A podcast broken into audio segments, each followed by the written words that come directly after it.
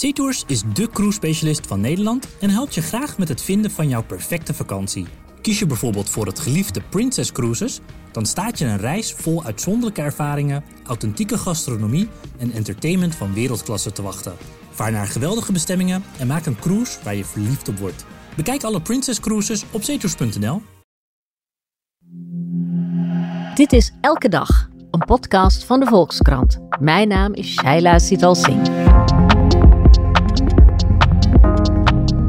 Maandenlange wachttijden, een systeem dat zelfs experts nauwelijks nog kunnen begrijpen en tienduizenden mensen voor wie de strikte regels hard en onrechtvaardig uit kunnen pakken. We kennen deze toestanden misschien van het toeslagenschandaal of van andere dingen in het openbaar bestuur die niet helemaal goed gaan, maar ze gaan dus ook op bij het bepalen of iemand arbeidsongeschikt is. Met politiek verslaggever Hessel von Piekaerts bespreek ik de warboel van regelingen en de oplossingen die nu worden voorgesteld. Hessel, deze week uh, was er de commissie Vermeij, onder leiding van oud-Kamerlid Roos Vermeij. Die presenteerde een lang verwacht rapport met adviezen aan minister van Gennep van Sociale Zaken over het stelsel van arbeidsongeschiktheidsverzekeringen. En waarom was deze speciale commissie eigenlijk in het leven geroepen? Ja, je, je noemde het net eigenlijk al aan het begin. Hè. Het, het huidige stelsel zit aan alle kanten compleet vast. Het is mhm. eigenlijk een, een, een onontwarbare kluwe geworden. Zo noemde ik het in een van, een van de stukken deze week. Nou, het stelsel zelf was al complex toen het begon. En het is mhm. nog steeds nog complexer geworden doordat er heel veel verschillende regelingen bij, bij zijn gekomen in de afgelopen jaren. En doordat mensen ook vaak toegewezen zijn op verschillende potjes om rond te kunnen komen in het stelsel. Dus ook voor de mensen zelf is het onmogelijk om te begrijpen. Voor de experts is het eigenlijk onmogelijk om goed uit te voeren en goed te begrijpen. En op die manier zit het eh, behoorlijk vast. En er komt nog eens bij dat uh, ook de uitvoering uh, helemaal vastzit. Want het is een tekort aan uh, um, keuringsartsen bij het UWV. Je moet dan bepalen of iemand nog kan werken. Ja. Of voor hoeveel procent iemand nog kan werken. Ja, precies. Ja. Die, die zijn essentiële factor. Hè, een, een hele belangrijk onderdeel van dat van dat stelsel. En eh, daardoor, ja, daardoor loopt eigenlijk die hele keten vast. En blijven mensen heel lang, moeten maanden wachten op hun keuring, onzekerheid van inkomen. En het is natuurlijk ook aan de uitvoeringskant vervelend, want uh, je hebt ook geen zekerheid over hoeveel mensen, je, nou, hoeveel mensen arbeidsongeschikt zijn. Ja, dus, en, en, waar ze... en, het systeem zelf is ingewikkeld ja, en het, de uitvoering ervan is ook nog problematisch.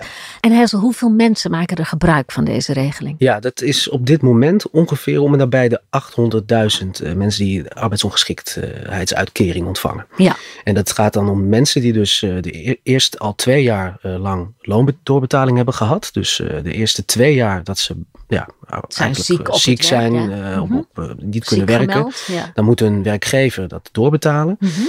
Daarna, na, na die twee jaar, dan komen ze dus in, ja, in, in die WIA terecht. Ja. En dan zijn ze ook officieel niet meer in dienst. Hè? Dan nee, gaan ze, als je twee jaar ziek bent, dan kan je uit dienst. Precies, dan worden ze gekeurd en dan wordt er gekeken dus hoeveel, uh, nou, hoeveel uitkering, wat, wat ze precies kunnen krijgen. Dan belanden ze daar voor langere tijd vaak in. Ja, en dat zijn bijvoorbeeld nu mensen, eh, moet je denken aan mensen met een burn-out, mensen met post-covid. Ja, zijn dat voor mensen? Maar post-covid is een, is, een, is een goed voorbeeld. Hè? Dus mhm. dat zijn vaak mensen die in ieder geval gedeeltelijk eh, niet meer uh, al het werk kunnen doen wat ze deden. Door bijvoorbeeld vermoeidheid, concentratieproblemen. Uh, um, en die, nou, als die dus al twee jaar lang in die daarmee hebben gezeten, niet kunnen terugkeren op hun oude werk of ander werk hebben gevonden, ja, dan komen ze dus in, die, uh, in dat uitkeringsstelsel, in dat, in dat uitkeringsregime als het ware. Laten we eens even terug naar het ontstaan ervan. Hè. is 1967 kwam de, ja. de wet op de arbeidsongeschiktheid. Dus als je een ongeluk kreeg en niet meer kon werken, dan kon je geholpen worden met een uitkering. De mooiste wet van Europa en zelfs de wereld heette het toen nog. ja.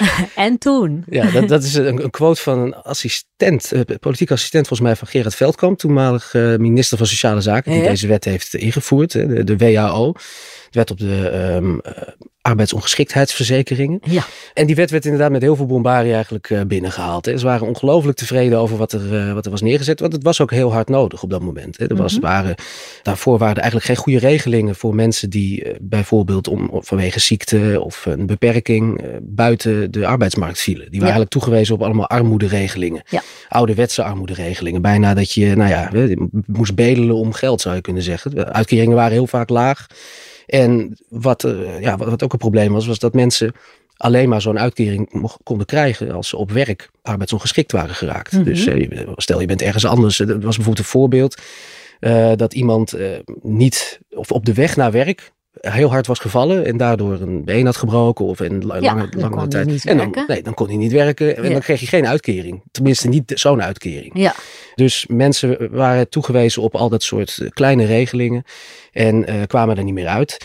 En Nederland liep ook achter op andere landen, dus het was nodig om, om eindelijk daar eens een keer mee te breken. En toen kwam dus eh, Veldkamp met een best wel vergaande wet. Mensen kregen, die arbeidsongeschikt waren, kregen 80% van het oude loon doorbetaald. En het maakte niet meer uit of, of ze nou eigenlijk, wat voor reden ze nou arbeidsongeschikt Alsof je met je vingers waren tussen een machine was Ja. gekomen op het werk. Of dat je bij het skiën Yeah. Iets Ja, had gebroken. Bijvoorbeeld, ja, Ja. dat zou inderdaad ook een reden kunnen zijn. Ja. Ehm, dus dat was ook een vrij ruimhartige regeling. Ehm, en, en, en van tevoren dacht iedereen, nou, dat is eigenlijk best wel een goed idee. En Veldkamp had ook het idee van, nou, er gaan eigenlijk maximaal 200.000 mensen die gaan naar invallen. Want dat zijn nu de mensen die gebruik maken van die oude regelingen. Ja. Maar dat bleek eigenlijk een misvatting. Het werden er veel meer dan Het werd- 200.000. Het werden er veel meer. En al in, in een paar jaar daarna, in de jaren zeventig, eh, steeg het ontzettend. Verdrievoudigde, eh, of verdubbelde in ieder geval. En later verdrievoudigde ook nog. Dat had eigenlijk als belangrijkste oorzaak waarschijnlijk dat die regeling best wel populair wa- was. Eh, Als in, hij was ook goed en ruimhartig. En mensen eh, de- konden daar goed in, eh, in Ja. rondkomen. Over het algemeen, hè? Niet, niet allemaal. Maar dit idee dat er dus ongeveer 200.000 mensen zijn die pech en ongeluk hebben en daardoor niet kunnen werken of niet volledig kunnen werken. Dat dat veel meer mensen waren. Waren dat ook allemaal mensen die ook pech en ongeluk hadden en niet meer konden werken? Of waren dat mensen die via een andere route daarin Nou, terecht kwamen? Op een gegeven moment was dat laatste in ieder geval wat er gebeurde. Dus Mhm. mensen kwamen er inderdaad via een andere route in. En dan heb je het over de, ongeveer de jaren 80, eh, jaren 70, jaren 80. De economie ging, ging wat stroever, verliep wat stroever. Eh, werkgevers hadden op een gegeven moment gewoon te veel personeel. Vooral oud personeel, waar ze eigenlijk het liefst vanaf wilden. Op een bepaalde manier. Nou goed, dus ze konden mensen eerder met pensioen, maar dat is, dat is vrij, vrij duur. Eh, dus dit was eigenlijk een vrij goede manier om mensen ja, eerder met pensioen te sturen. Ja, Eh, ja. Een Dus afvloeiregeling het je eigenlijk. ze niet te ontslaan. Nee, dat was natuurlijk niet eigenlijk de, de juiste manier Nee. om die wet te gebruiken. Zo was die ook niet bedoeld. Ja. Maar het gebeurde in de praktijk wel. Maar dan was het dus zo dat dan keuringsartsen ook wel zeiden van nou ja, inderdaad meneer, u kunt niet meer werken. Ga maar in de WHO. Ja, dat gebeurde ook. Ja. Ja. Maar het, het heeft vooral ehm, in, in, in die tijd eh, was het toch ook de verkeerde inschatting dat er allereerst dus heel veel mensen ook wel daadwerkelijk invielen. Ook meer mensen uiteindelijk in gingen vallen, omdat mensen langer gingen werken. Maar da, daarbovenop kwam nog eens die groep. En volgens onderzoekers, die noemden het eigenlijk een, een vat van verborgen werkloosheid. Eh, Zo, werd het genoemd. En, en dat werd op een gegeven moment ook wel een, een blok aan het been van de overheid. Ja.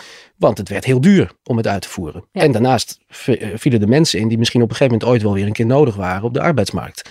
Maar die bleven in dat systeem Ja, en konden niet meer zomaar uit die meer regeling. uitkrijgen. Dus die, die WHO was ja, belangrijk onderdeel van die verzorgingsstaat. Maar nou ja, je hebt dus dit. Je hebt dat, nou, misbruik kun je zeggen. Mag je het misbruik noemen? Ja, nou ja, ja. dat, zo werd het eh, op een gegeven moment wel genoemd. Ja, Ja. ja. Ja, En je hebt, nee, je schetste ook al dat ook in de uitvoering het inge- steeds ingewikkelder of moeilijker werd eh, om uit te voeren allemaal. Mhm. Toen is die WHO is een beetje veranderd. Hè? Ja. Toen is, is dat, dat is hervormd, een nieuw stelsel gekomen. Ja, ja, e- eerst is, zijn er wat aanpassingen gedaan. Hè. Die, die Mhm. uitkering werd verlaagd. Hè. De, de- dat percentage eh, dat, dat werd verlaagd wat je kreeg.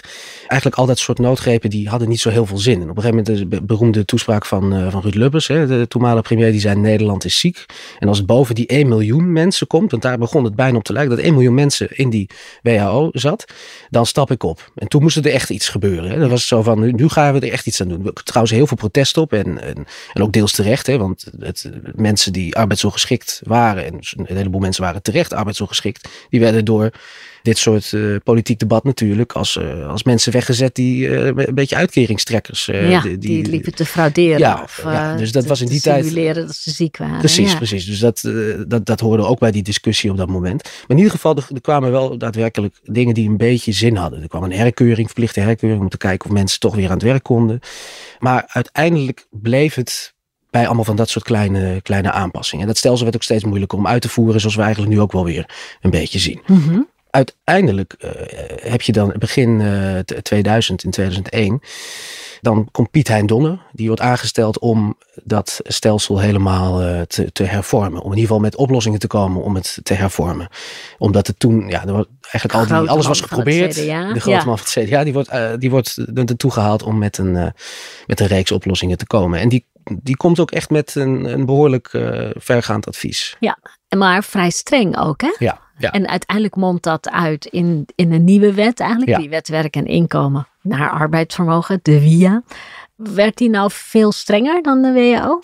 Uh, ja, op, op, een, op een bepaalde manier in ieder geval wel. Het, het, het, het, belangrijkste punt waarmee Donner eigenlijk kwam, was dat die WHO veel te breed was geworden. Dus dat er te veel mensen in konden vallen. Het onderscheid tussen of iemand echt niet meer kon werken, of wel eigenlijk wel een beetje aan de slag kon, maar gedeeltelijk dat niet meer kon. Uh, om, om allerlei redenen kan dat natuurlijk. Dat was in die wet eigenlijk niet aanwezig. Dat, mm -hmm. uh, dat, daar ontbrak het volgens Donner aan. En die zei dat moet eigenlijk weer terug. We moeten weer terug naar het principe dat als je kan werken, dat je dat ook moet doen. Ja, vandaar dat arbeidsvermogen Precies. zeker. Ja, Ja. ja dus daar, daarom uh, exact dat zo, zo is hij ook genoemd. En dus er kwamen er in die wet eigenlijk twee regelingen.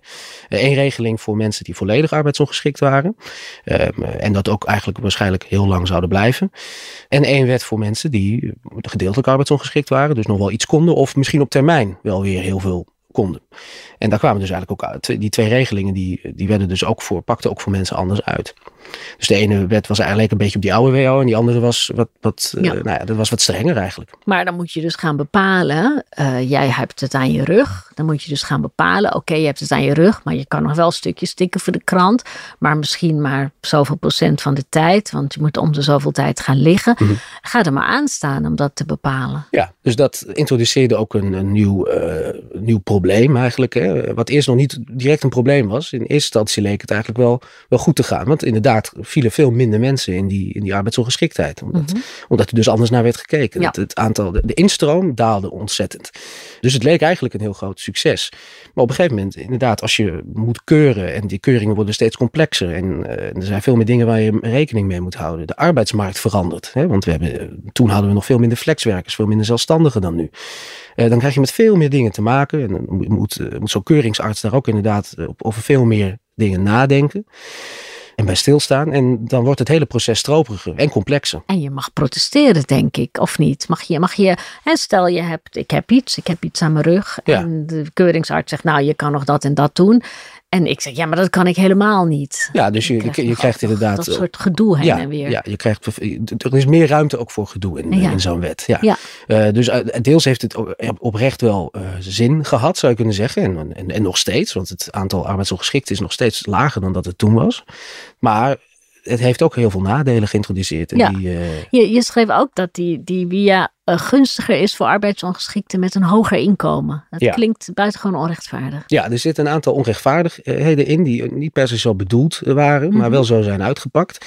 Dus eh, één principe van de wet, dat op zich heel logisch klinkt, is dat uh, je arbeidsongeschiktheid wordt gemeten en, en je uitkering dus ook. En of je recht hebt op een uitkering, eigenlijk is, is dat het vooral, of je recht hebt op een uitkering. Dat wordt afgemeten aan je inkomensverlies, wat je door je arbeidsongeschiktheid hebt. Ja, hoeveel je minder verdient. Ja, een percentage daarvan. Daar wordt het, eh, werken, wordt het ja. dan afgelezen. Maar natuurlijk, iemand die heel veel verdient, heeft een, ehm, heeft, heeft een veel groter verlies van inkomen. Want die kan, eh, die heeft waarschijnlijk een baan waar die, veel, ja, waar die dus veel meer verdient. En die is waarschijnlijk toegewezen op werk, zoals het wordt berekend, waarmee die veel, over het algemeen wat simpeler werk, waarmee die minder kan verdienen. Ja.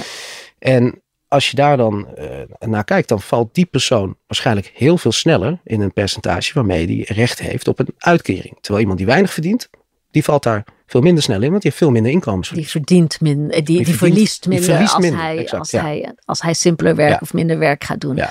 En daardoor valt hij in criteria dat hij dan ook minder geld krijgt of minder snel een uitkering krijgt. Soms niet eens een uitkering, inderdaad. Ja. Niet in dit stelsel in ieder geval. Ja, dus dan is het iemand. verschil niet groot genoeg is. Het inkomensverlies is Ja, niet groot Precies, genoeg. dat, dat, dat soort dingen zitten in die wet. Van, uh, je hebt een bepaald percentage, dus 35% Als je minder dan 35 inkomensverlies hebt, dan val je niet in die, uh, in die categorie dat je recht hebt op een uitkering. Ja. Dus dan ben je toegewezen op andere regelingen. Dat is best veel. Dat is een derde. Als je een derde van je inkomen uh, verliest, Ja. of, of net iets minder dan een Ja, derde, dan, dan krijg je dus a- geen, uh, ja, geen, geen uitkering, geen hulp, niks toegewezen. Nee, nee, dan, nou in ieder geval niet binnen, deze, binnen dit stelsel. Dan kun je andere regelingen natuurlijk krijgen. Ja, dan kun je, maar niet kun je in de binnen bijstand terechtkomen. Ja, precies. Dat is vrij hard. Ja. En ergens ook weer het idee erachter is wellicht goed dat je wil dat mensen aan het werk gaan.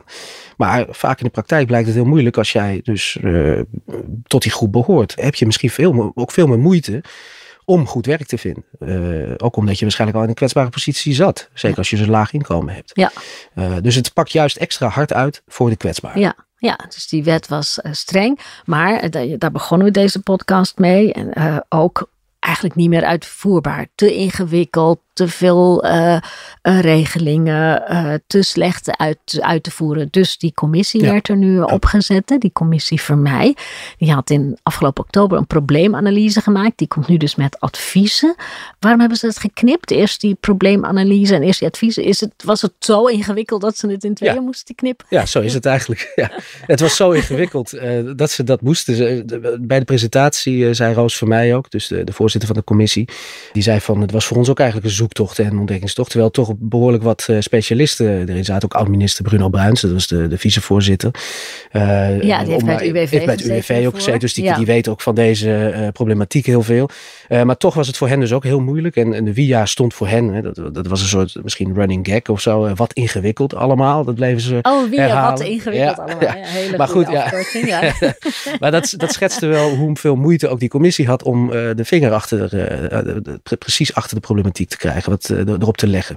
Maar het was uiteindelijk ook nog de bedoeling dat ze ook nog langere tijd zouden krijgen voor het tweede deel van het rapport. Eh, mhm. van, van hun opdracht. Ja. Het eindrapport. Dat dus, ja, met echt adviezen van jongens, wat gaan we eraan doen? Ja, precies. Dat was de bedoeling dat ze daar langer voor zouden krijgen. Maar door de, het, de val van het kabinet is dat naar voren gehaald.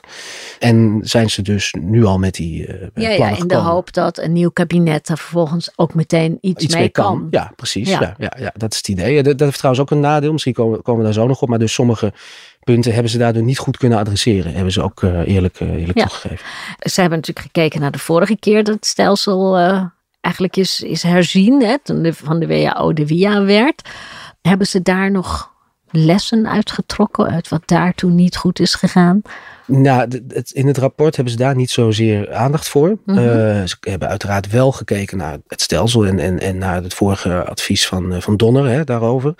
En misschien als je, het, als je het gewoon een beetje globaal bekijkt, eh, hebben ze er zo, in zoverre van geleerd dat ze de sterke punten van het stelsel willen behouden. En omdat ze dus niet weer terug willen naar de situatie van daarvoor. Dat je dus heel veel mensen hebt die arbeidsongeschikt zijn. Dat het een uitnodiging wordt voor iedereen om maar arbeidsongeschikt, zich maar arbeidsongeschikt te laten verklaren. Ja dat, dat hebben ze in ieder geval geprobeerd. Of dat ook lukt met die voorstellen, dat is wel, wel een vraag. Want, uh, want die voorstellen, hoe zien die eruit? Het, het, ze, hebben de, ze hebben drie denkrichtingen, geloof ik, hè? Ja, ja de, drie varianten. Um, en, en die zijn eigenlijk een beetje schetsen voor wat, wat er kan gebeuren. Mhm. Om het heel even ook weer breed te, te, te, trekken.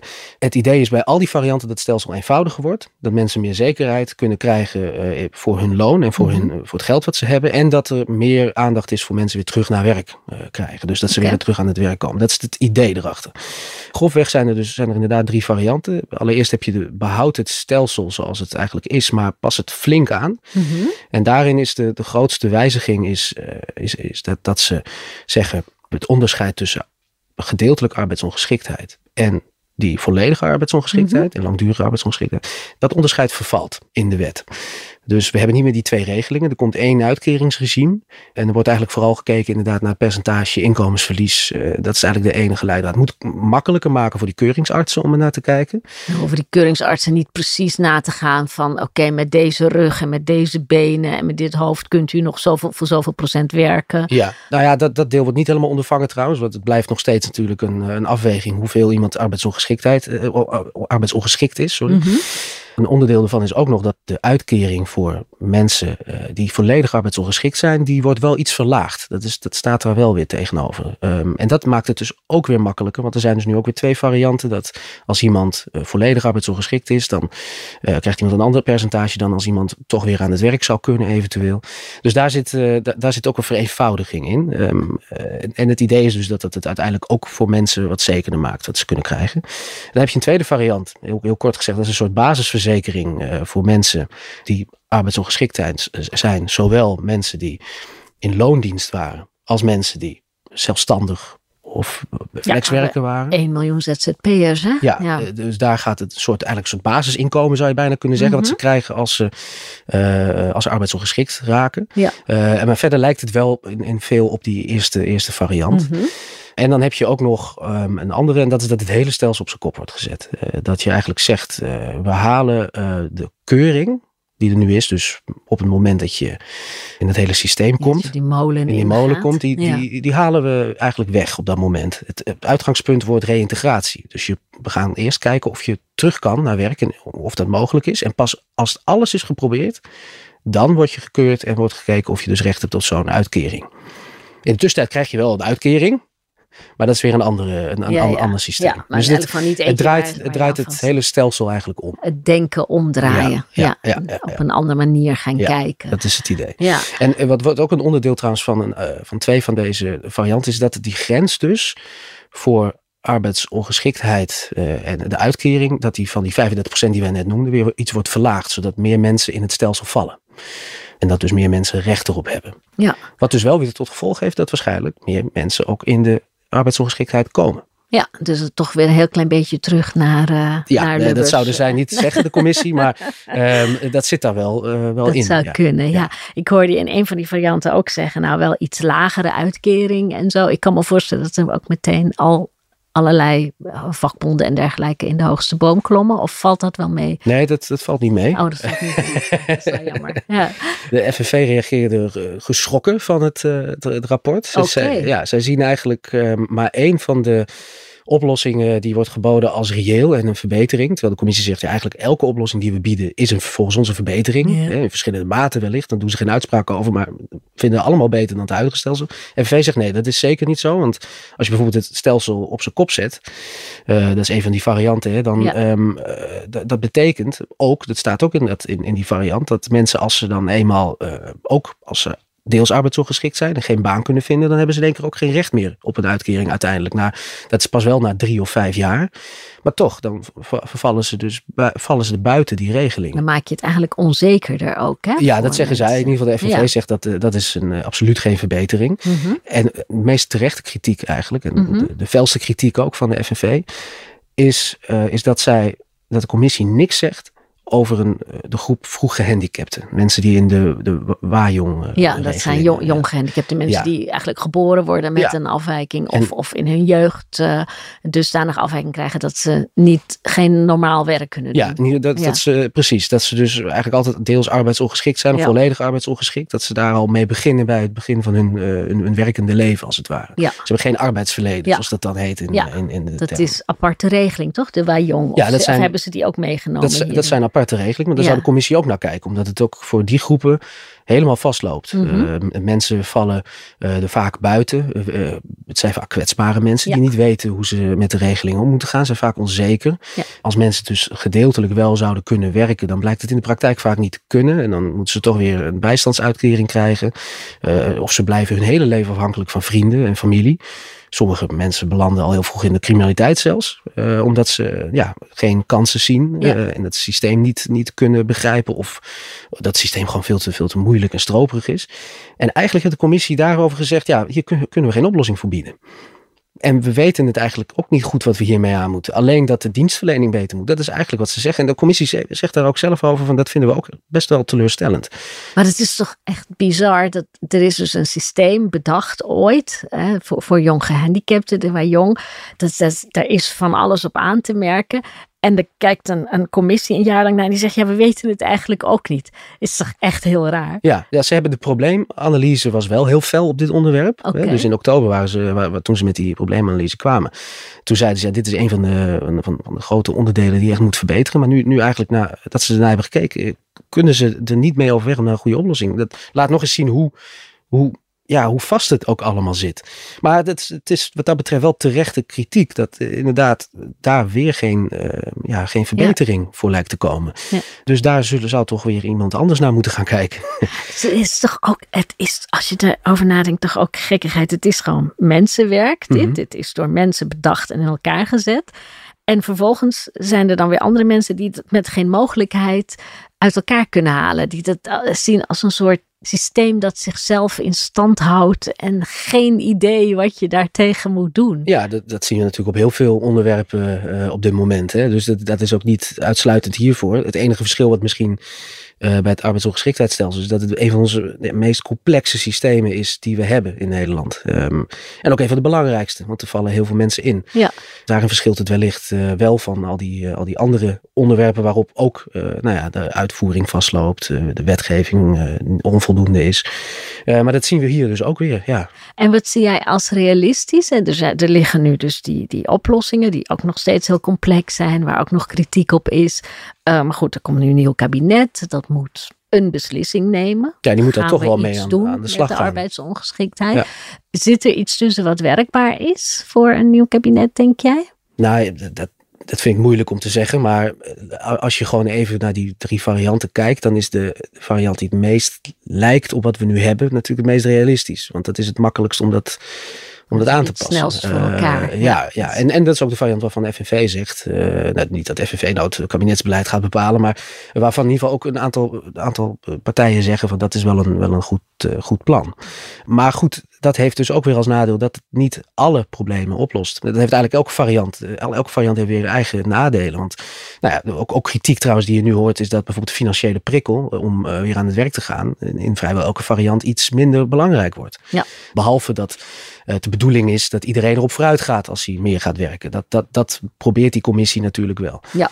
Maar het, het is de vraag of het dus kan voorkomen dat veel mensen weer in de, uh, in de arbeidsongeschiktheid terechtkomen. Dat, uh, dat is ook een kritiek die aan de andere kant uh, dan de vakbonden, dat zit dan weer aan de andere kant van de, van de groep, weer, juist weer klinkt vooral de werkgevers zijn er natuurlijk uh, verdacht op dat, uh, dat mensen meer in de arbeidsongeschiktheid komen. Zeker nu het de arbeidskrapte is en iedereen nodig is. Ja, precies.